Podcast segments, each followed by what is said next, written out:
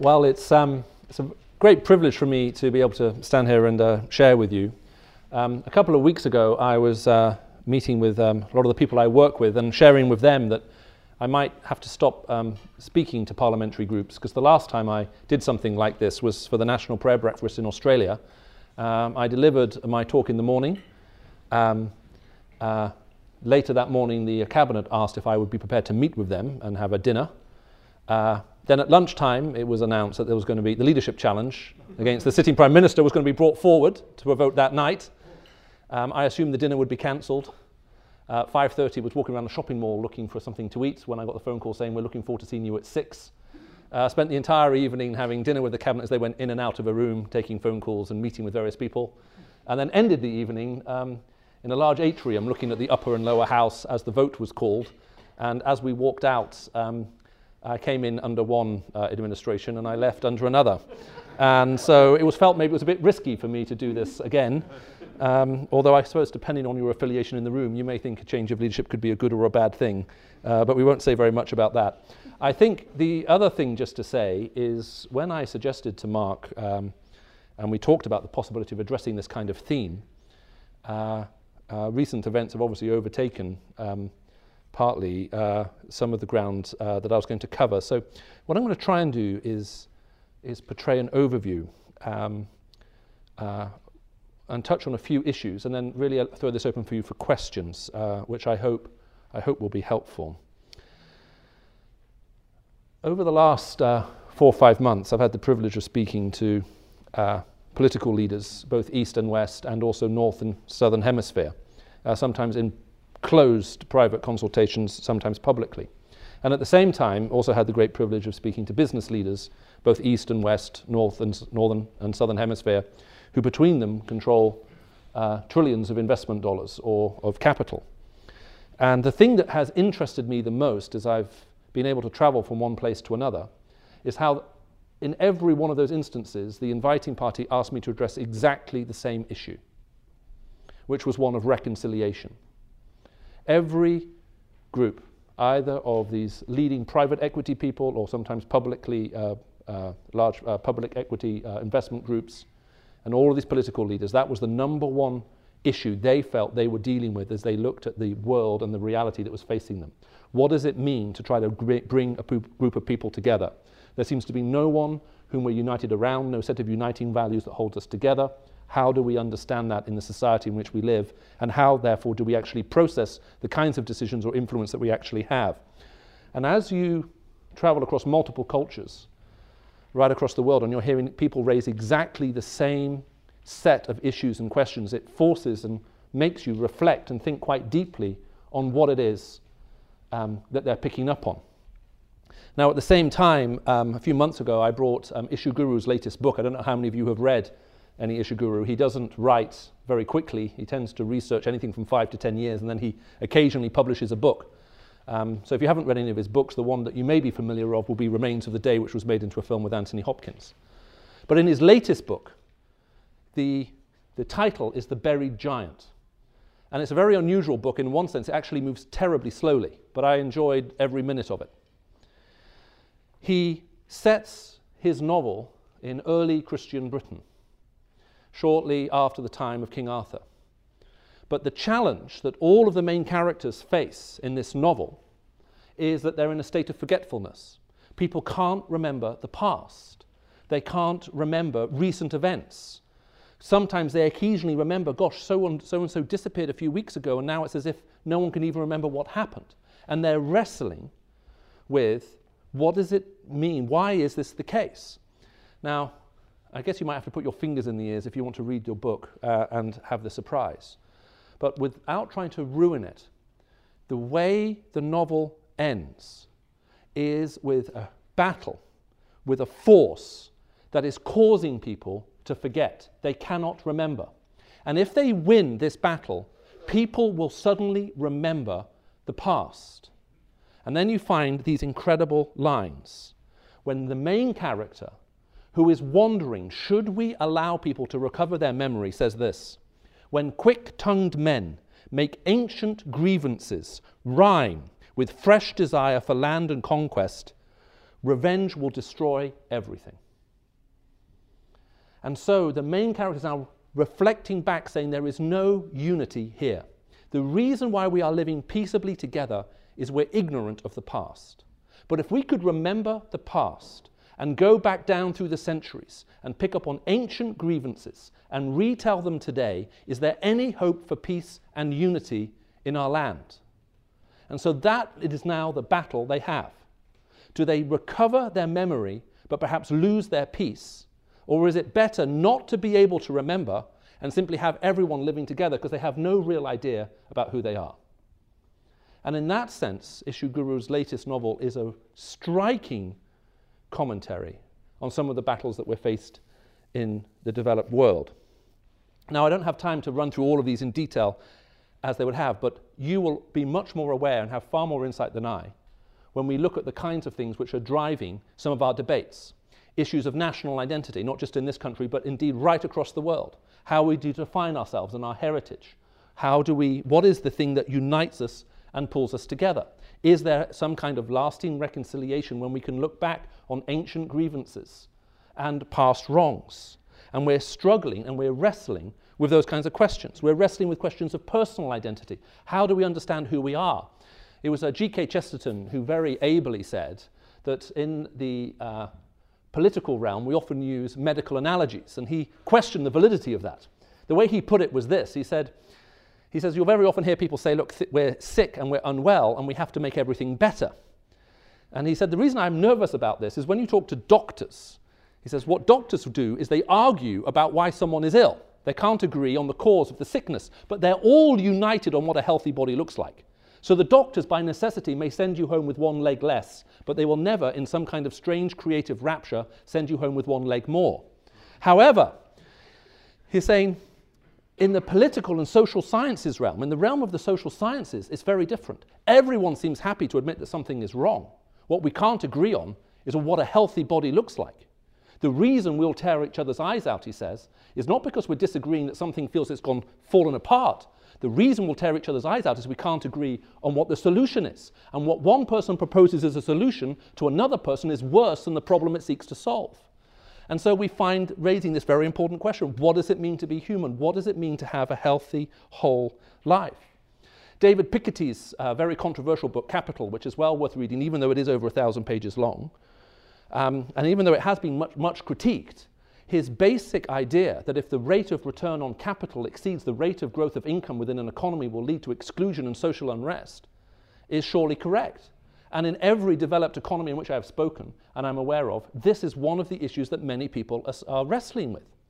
I know in the city where I live, even if I was a senior paid consultant at the um, Oxford University's leading research hospital, that I would not be able to afford to buy the house I bought 20 years ago today off that salary.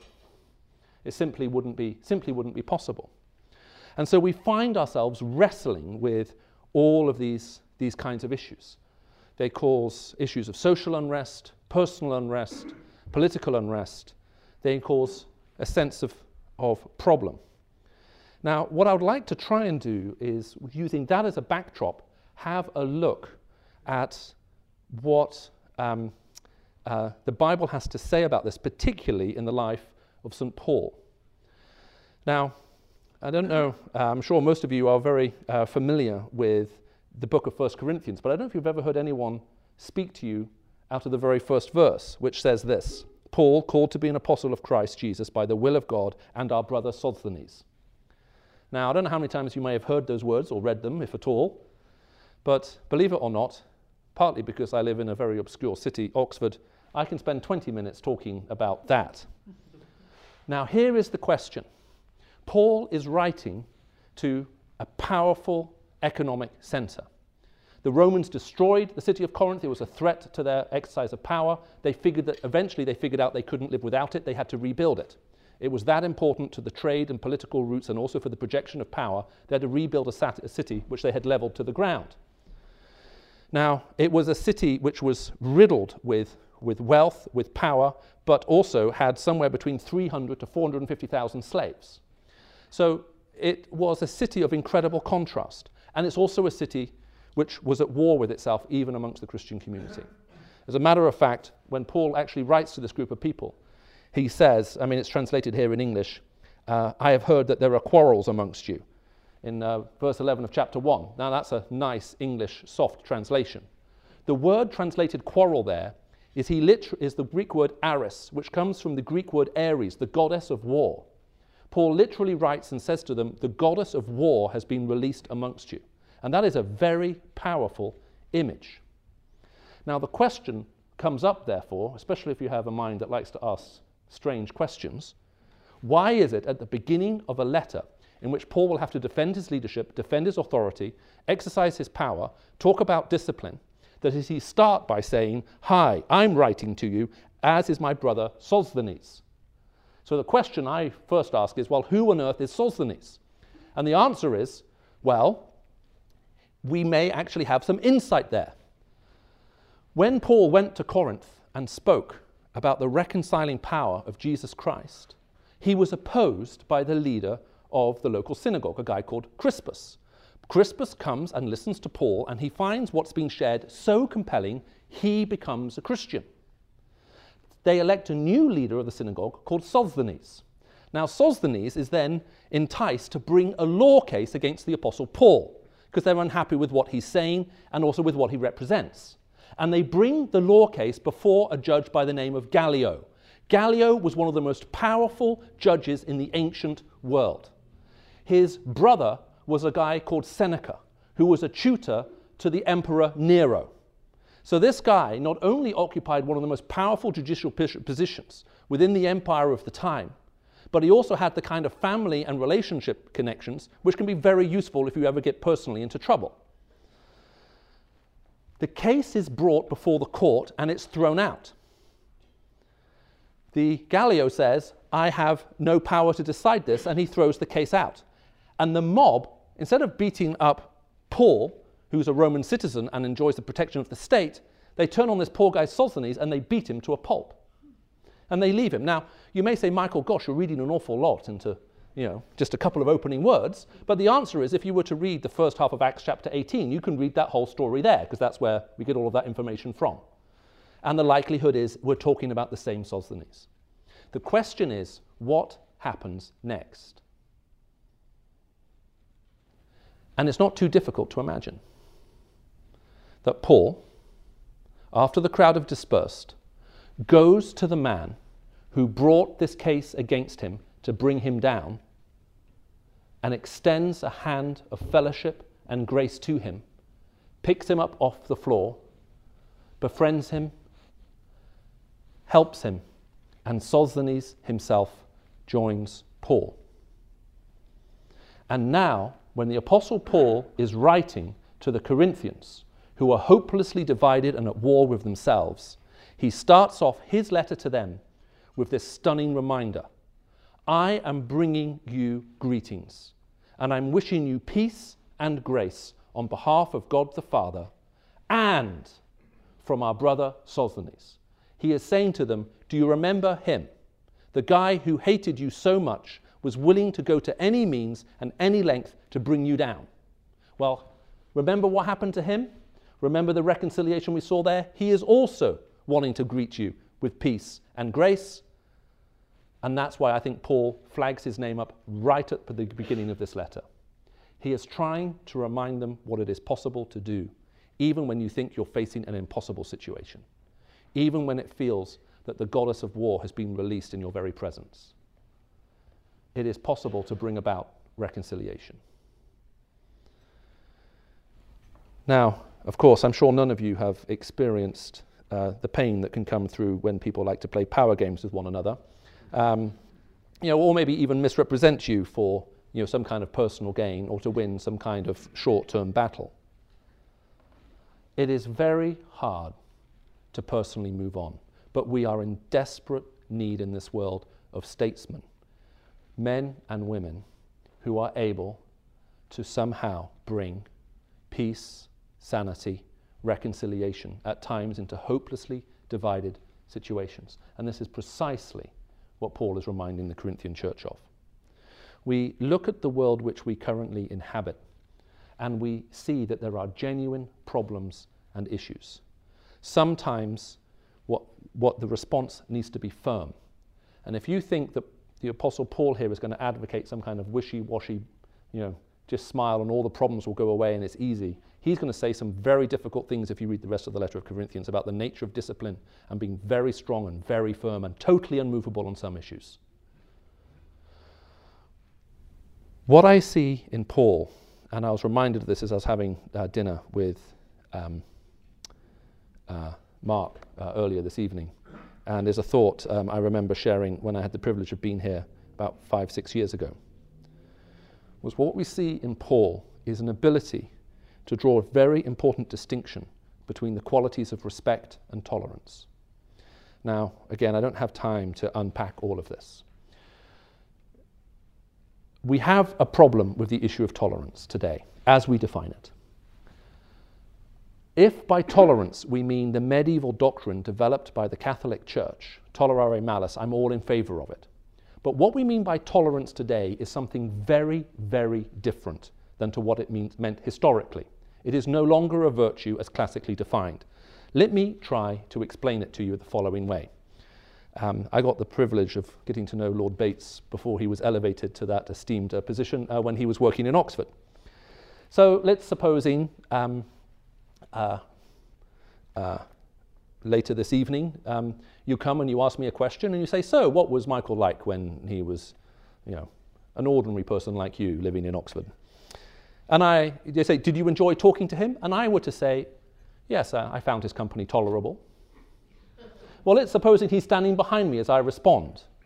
Is he likely to think, Gosh, I've forgotten how much I like Michael? let's supposing you were to say, uh, Did he ever entertain you? And I say, Yes, he cooked for me once or twice. You say, Well, what was it like? And I say, I could tolerate the food. Tolerance, as we define it today, and certainly if you look up the Oxford English Dictionary, which I think has 26 different entries, is a negative proposition in today's popular culture. Tolerance in engineering terms is how much er- uh, error you can build into a system before it collapses. And I don't know anyone who wants to be tolerated. However, I know plenty of people who wish to be respected. Because respect is different from the modern definition of tolerance. But here's the key thing tolerance will always be the enemy of freedom in any free society because it is impossible to tolerate somebody and disagree with them. As soon as you disagree, you cease to be tolerant and you become intolerant. So it becomes impossible to meaningfully disagree with anyone if tolerance is the ultimate virtue. It's the enemy of free society. But it is possible to respect someone and disagree with them.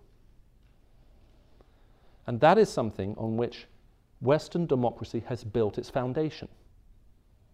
Paul and Sosthenes disagreed about ideas, convictions, beliefs at the most fundamental level you can imagine. But Paul respected him as a human being and treated him with respect. And if there's one thing we desperately need to recover in this day and age, in a world which is so hopelessly divided across all of these means, is to recover the ability to learn how to respect people and to disagree without becoming disagreeable, that we can actually build bridges and deal with some of these difficult issues, and to so instill it back into our culture that we can say no and say that is wrong, and at the same time not have it personalized to such an extent that you become demonized for simply saying it. What I see in the gospel and through scripture are incredible, firm foundations, illustrated both in the life of people like Paul and also in its teaching of what it means to learn how to respect people while disagreeing with their ideas, and at the same time, opening up the incredible door to reconciliation and a changed heart that only Jesus Christ Himself is able to bring about. Well, I said I'd speak for roughly half an hour, and I think that's roughly half an hour. So if you're still awake, congratulations. Um, uh, that always makes me feel good. And uh, I'm very happy to try and take some questions if, if, you, would, if you have any for me. Thank you.